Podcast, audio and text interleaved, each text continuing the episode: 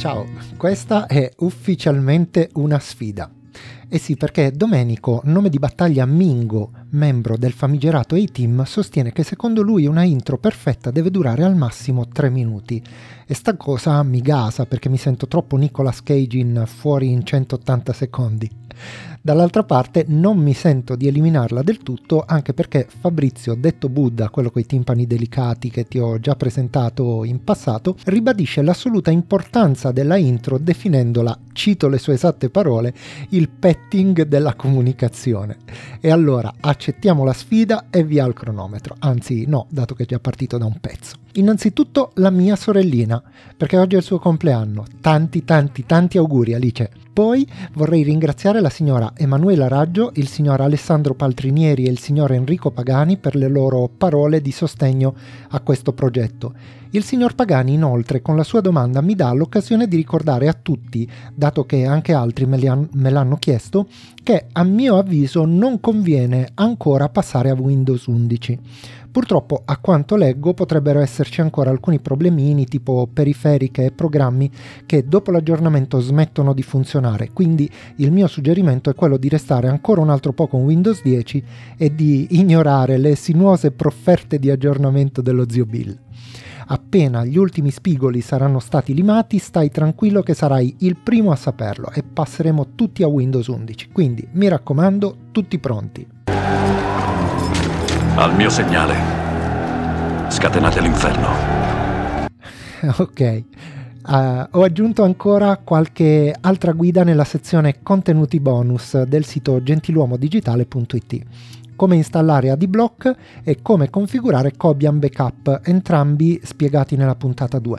E sto per aggiungere anche un'altra guida su come fare una pulizia automatica del computer e poi infine inserirò anche il tutorial che ti avevo promesso su come velocizzarlo un po'.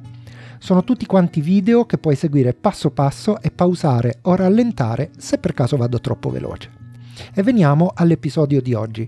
In questo episodio voglio raccontarti la storia di Kevin, ma questo l'avevi già capito dal titolo, lo so.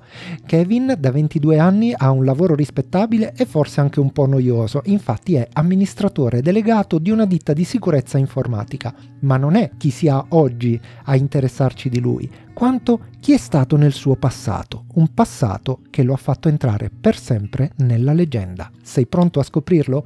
Iniziamo! 2 minuti e 45 secondi.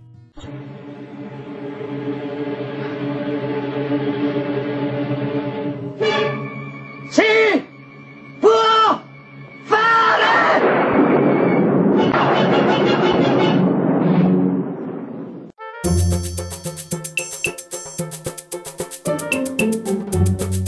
Ciao, mi chiamo Vito Lattanzi e sono un informatico dal 1997. Durante questi anni ne ho viste un po' di tutti i colori ed ho imparato tante cose che mi piacerebbe condividere con te. Così ho creato questo podcast per provare a ridurre un po' quella distanza che si è creata tra gli addetti ai lavori e gli utenti della tecnologia, usando termini semplici e comprensibili per tutti. Buon ascolto!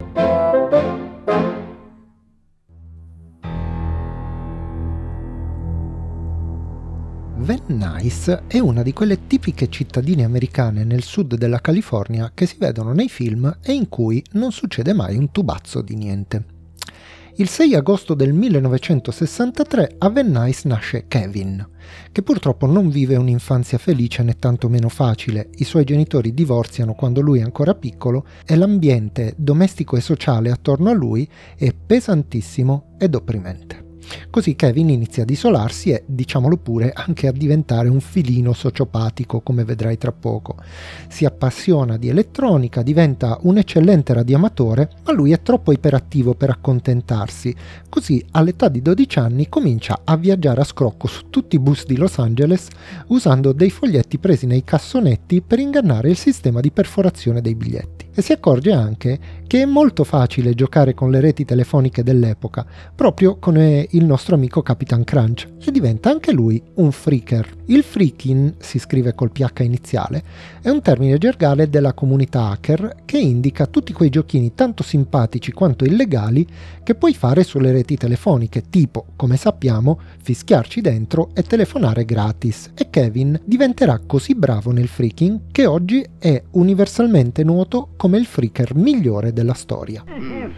Oh, questa è la conca di rame, questo è il testo, vado, eh? Non capisco. Faccio l'accento svedese. Lo sa fare? Lo faccio, va bene, va bene, va bene. Oh, faccio il numero. Nella conca svedese. Buoni! Padozzi, è lei? Ma nella sua vita Kevin ha fatto di meglio o di peggio a seconda dei punti di vista. Per la prima volta a 16 anni Kevin si sporca le mani per davvero e compie la sua prima intrusione. Solo per la curiosità di capire se era possibile farlo, fa breccia nel sistema informatico della sua scuola. Nota bene che a questo punto per lui sarebbe stato, è proprio il caso di dirlo, un gioco da ragazzi modificare tutti i voti che voleva, ma questo a lui non interessava per niente. Per Kevin era solo pura curiosità e la cosa gli è piaciuta molto, anzi troppo, tanto che questo gli cambierà la vita per sempre. Infatti nel 1981 zompa per davvero il fosso. Assieme a due amici entra bel bello come Don Abbondio nella sede della compagnia Cosmos, dove c'erano i server delle principali compagnie telefoniche americane, e si fa consegnare dagli impiegati della ditta l'elenco di tutte le password con la completa mappatura di tutte le strutture del sistema e pure tutti i manuali tecnici che ne spiegavano per filo e per segno il funzionamento. Ok, a questo punto è normale che tu ti stia chiedendo come sia possibile fare questo. E io te lo racconto. Kevin ha usato una delle tecniche di hacking più potenti in assoluto, che non prevede l'uso di alcun dispositivo elettronico e non richiede nemmeno alcuna conoscenza tecnica particolare.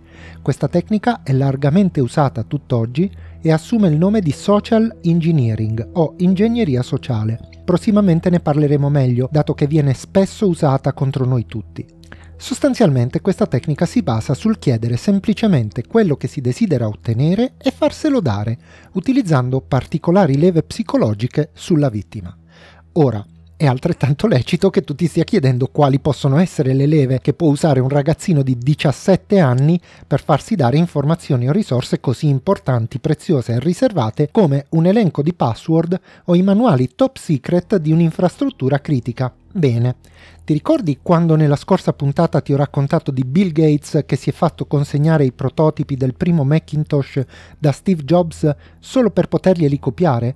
Beh, torniamo indietro nel tempo fino alla scorsa puntata e andiamo a sentire con le nostre orecchie come il buon Bill ha utilizzato l'ingegneria sociale contro Steve.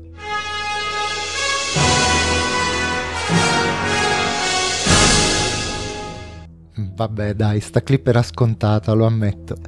Adesso ascolteremo un brano estratto dal film I pirati di Silicon Valley, di cui ti ho parlato nello scorso episodio, quello introvabile di cui ho una copia segreta, in cui sentirai prima Bill che tenta di catturare l'attenzione di uno Steve completamente distratto, che pensa a tutt'altro, ma che poi passo dopo passo non solo riesce ad interessarlo, ma gli farà credere di essere dalla stessa parte, convincendolo a far fronte comune contro un falso nemico, l'IBM. Sentiamo com'è andata. Siete un po' scarsi sui fogli di calcolo. Possiamo aiutarvi? 90 ore la settimana. Ti piacciono le magliette? Le darò ai miei dipendenti. Alcuni fanno anche più di 90 ore. Abbiamo Multiplan che gira su decine di piattaforme. Nessuno compete con noi. Non si possono più avere soltanto dei dipendenti. Sì, va bene. No, devono essere dei crociati. Qui si tratta di arte, scienza, religione, tutte mescolate insieme. Abbiamo un'interfaccia multitool. Possiamo ridisegnarla per il Mac. Ridisegnare. Siamo artisti noi. Qui dentro la sabbia arriva in una mano ed esce dall'altra. Arte di silicio. Conosci l'IBM? Compreranno tutto da noi. L'IBM? L'IBM è vecchia. Sono rimasti al 50, sono di un'altra epoca, sono un branco di nemici in un castello di carta che soffieremo via. So che l'IBM è il nemico, Steve, ma possiamo aiutarti. Non devi preoccuparti dell'IBM. Sì? Allora perché lavori per loro? Preferirei lavorare con te. È fatta. Lavoreremo per l'Apple. Stai scherzando? No, ci danno 3 prototipi del computer che abbiamo visto. Il Macintosh. Non ci posso credere, c'è una bandiera col pirata che ci sventola sulla testa e lui ci consegna il gioiello della corona. Ma che cavolo è il pirata qui? Lui vede quello che crede, non la realtà. Sentito le parole dello zio Bill? Uno vede quello che crede, non la realtà. Bene, questa è la chiave del social engineering. Ti basta conoscere chi hai davanti e capire quali leve muovere per ottenere quello che vuoi.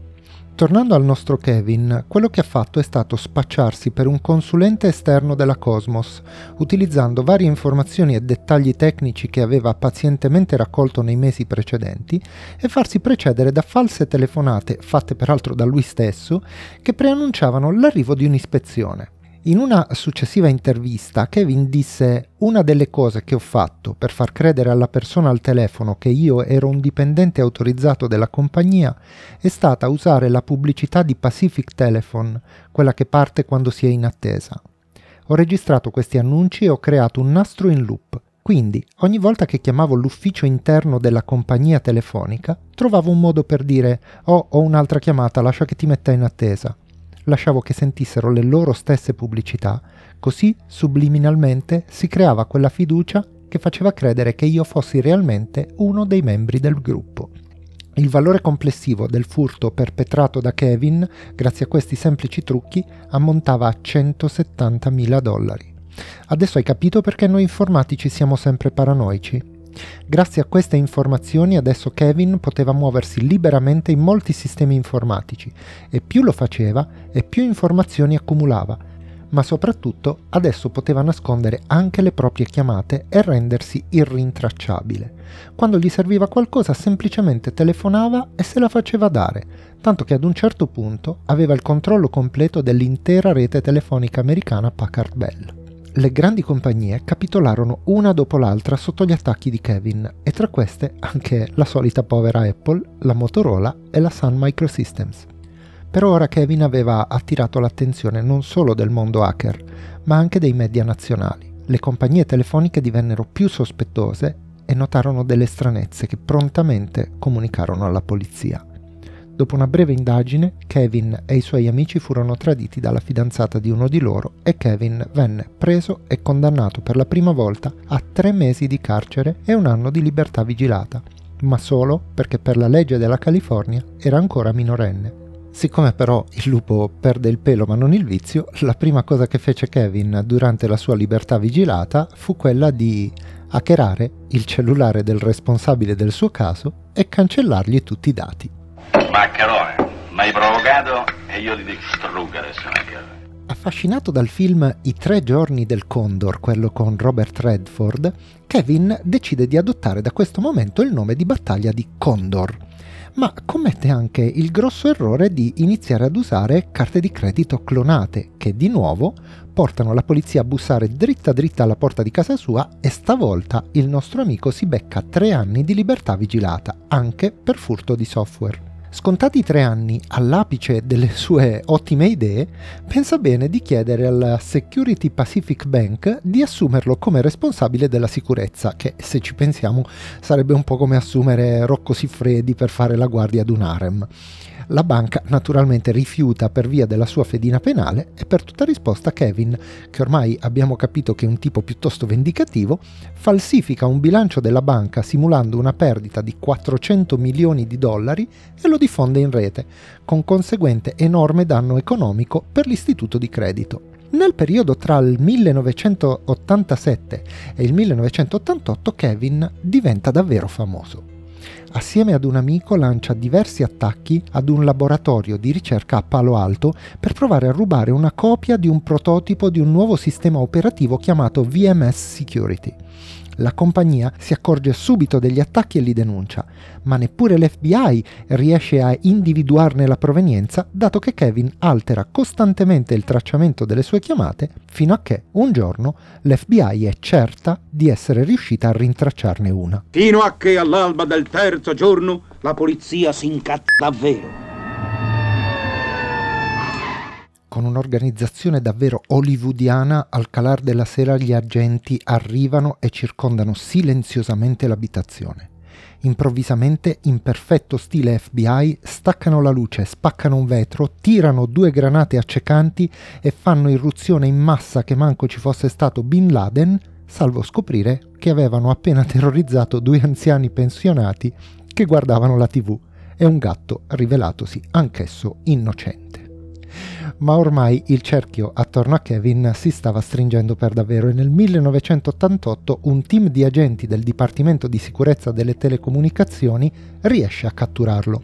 Questa volta Kevin viene accusato di frode telematica e possesso illegale di codici di accesso. È la 5ª volta che viene arrestato per questo tipo di reati e il caso attira l'attenzione dell'intera nazione a causa di un'insolita tattica di difesa. Kevin infatti chiede 1 anno di carcere e 6 mesi in un programma di riabilitazione dalla sua dipendenza da computer, una cosa mai sentita prima. Nonostante la tattica fosse quantomeno inusuale per l'epoca, il giudice tuttavia si lascia convincere e lo asseconda. Per tutto quel periodo a Kevin viene proibito di avvicinarsi a qualsiasi dispositivo elettronico. Per lui fu una tale tortura che arrivò a perdere realmente 45 kg di peso. Riabilitatosi, andò a Las Vegas e trovò subito lavoro come programmatore. Ovviamente era di nuovo in sella. Poco dopo si trasferisce nella San Fernando Valley e lavora alla Teltech Agency. Immediatamente qualcuno si accorge di alcuni furti di dati e, scazzatissimi, quelli dell'FBI si rimettono di nuovo in macchina per andare a prelevarlo e rinchiuderlo una volta per tutte per violazione dei termini della libertà vigilata. Purtroppo, quando arrivano, non trovano più alcuna traccia di Kevin, che si è dato alla macchia. Adios amigo, goodbye my friend. Ciao ciao amigo, arrivederci, auf Wiedersehen. Durante questa clandestinità, un reporter del New York Times, John Markoff, invita Kevin a collaborare alla stesura di un libro su di lui, ma Kevin, da buon fuggiasco, gli fa il gesto dell'ombrello e continua a godersi in pace la sua latitanza. Markoff si offende come se Kevin gli avesse chiamato in causa la mamma e comincia a scrivere una serie di articoli denigratori su di lui, dipingendolo come il peggior pericolo per la società, il che lo demonizza a livello mediatico e spinge l'FBI a intensificare le intercettazioni telefoniche nella speranza di beccarlo, ma soprattutto lo porta ad essere inserito al primo posto nella lista degli hacker più ricercati al mondo. Quello che l'FBI ignorava era il fatto che Kevin aveva già messo sotto controllo tutti i telefoni degli agenti che lavoravano al suo caso ed era costantemente un passo avanti a loro, anche perché aveva ideato un primordiale ma efficace sistema di allarme che lo avvisava in caso di incursioni imminenti. Così, quando un giorno l'FBI si presenta a bussare alla sua porta, Kevin, da vero gentleman digitale, gli fa trovare una grossa scatola di ciambelle ancora calde con la scritta FBI Donuts, ciambelle per l'FBI. Nel 1994 negli USA scoppia il boom della telefonia mobile, che per Kevin è meglio di un regalo di compleanno. Finalmente ha a disposizione un sistema non tracciabile che può anche essere spostato a piacimento e, a proposito di regali, il giorno di Natale del 1994 Kevin si infila in un computer e ruba un bel malloppo di dati che gli interessano. Purtroppo però era il computer sbagliato, dato che era il PC di Tsutomu Shimomura, un informatico giapponese, collaboratore dell'FBI ed esperto di sicurezza che si accorge immediatamente dell'intrusione. Ed è così che un nuovo, decisivo giocatore si unisce alla partita e si lancia in una personalissima caccia all'uomo per acciuffare anche lui il Condor, definendolo uno stupido americano. Kevin aveva preso l'abitudine di usare un modem cellulare per rubare i dati e Shimomura se ne era accorto. Così inizia a scandagliare la rete, ignorando la tracciatura delle chiamate come cercava di fare l'FBI, ma concentrandosi piuttosto nella ricerca di tracce dello stesso modem che aveva attaccato il suo computer. Dopo sole 2 settimane, l'FBI e Shimomura scoprono che le chiamate effettuate da quel modem provenivano da Relay, in California. Muniti di un radar, Shimomura e l'FBI in poche ore tracciano l'origine del segnale radio emesso dal modem e il 15 febbraio del 1995 qualcuno bussa alla porta di Kevin, che semplicemente stavolta apre e viene arrestato. La sua latitanza, nonostante il massimo impegno dell'FBI, era durata ben 3 anni. Ma le sorprese non erano finite. Rientrato a casa dopo l'arresto, Shimomura trova diversi messaggi sulla segreteria telefonica. Questi messaggi provenivano tutti da Kevin ed erano stati lasciati diverse ore dopo la sua cattura. Come Kevin abbia potuto giocare quest'ultimo scherzo a Shimomura resta tuttora un mistero. L'hacker Kevin Mitnick, questo è il suo cognome, venne accusato di furto di software, frode telematica, danni a diversi computer, furto di file, intercettazione di mail e altri simpatici reati federali. E bravo Gaetano! Mescito fuori orario, gioco d'azzardo, risse con porti cortelli, son cazzi tuoi, in carrera! Tra le aziende colpite c'erano Nokia, Fujitsu, NEC, Novell, Sun Microsystems, Motorola, Apple e molte altre per un totale di circa $300 milioni di danni. Esattamente come quando aveva violato il PC della sua scuola, però, Kevin non aveva mai guadagnato un centesimo da alcuna di queste scorribande. Venne condannato a 5 anni di carcere e migliaia di hacker di tutto il mondo, appassionati della storia del Condor, manifestarono in diversi modi, legali e non, per chiederne la liberazione. Tra questi c'era anche il mitico Woz della Apple, che, come ben sappiamo, era stato un freaker anche lui. Kevin è stato rilasciato nel 2000, dopo 5 anni di prigione, inclusi 4 anni e mezzo di reclusione preventiva e 8 mesi di isolamento, con la condizione di non toccare alcun dispositivo elettronico per i 3 anni successivi. Da allora Kevin si è completamente redento. Ha scritto numerosi libri, i più belli dei quali a mio avviso sono L'arte dell'inganno e Il fantasma nella rete, che ti consiglio. Dal 2000 Mitnick è relatore, autore e consulente internazionale, fornisce test di penetrazione che servono a verificare la sicurezza delle difese di una struttura per le più grandi aziende del mondo e tiene corsi sulla difesa dall'ingegneria sociale. Ed ora, come sai, è amministratore delegato della Mitnick Security Consulting.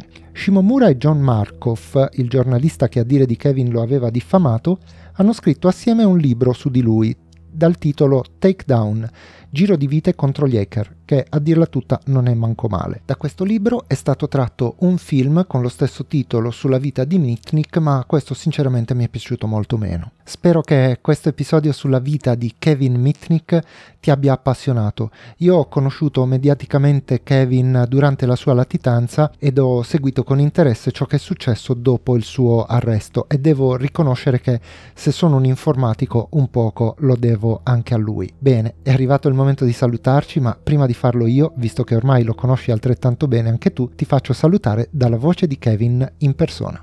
Hello everyone. I'm Kevin Mitnick and I'm the Chief Hacking Officer at Noble4. È solo una registrazione, naturalmente. Kevin non è qui assieme a me al computer. O forse sì. Alla prossima. Ciao.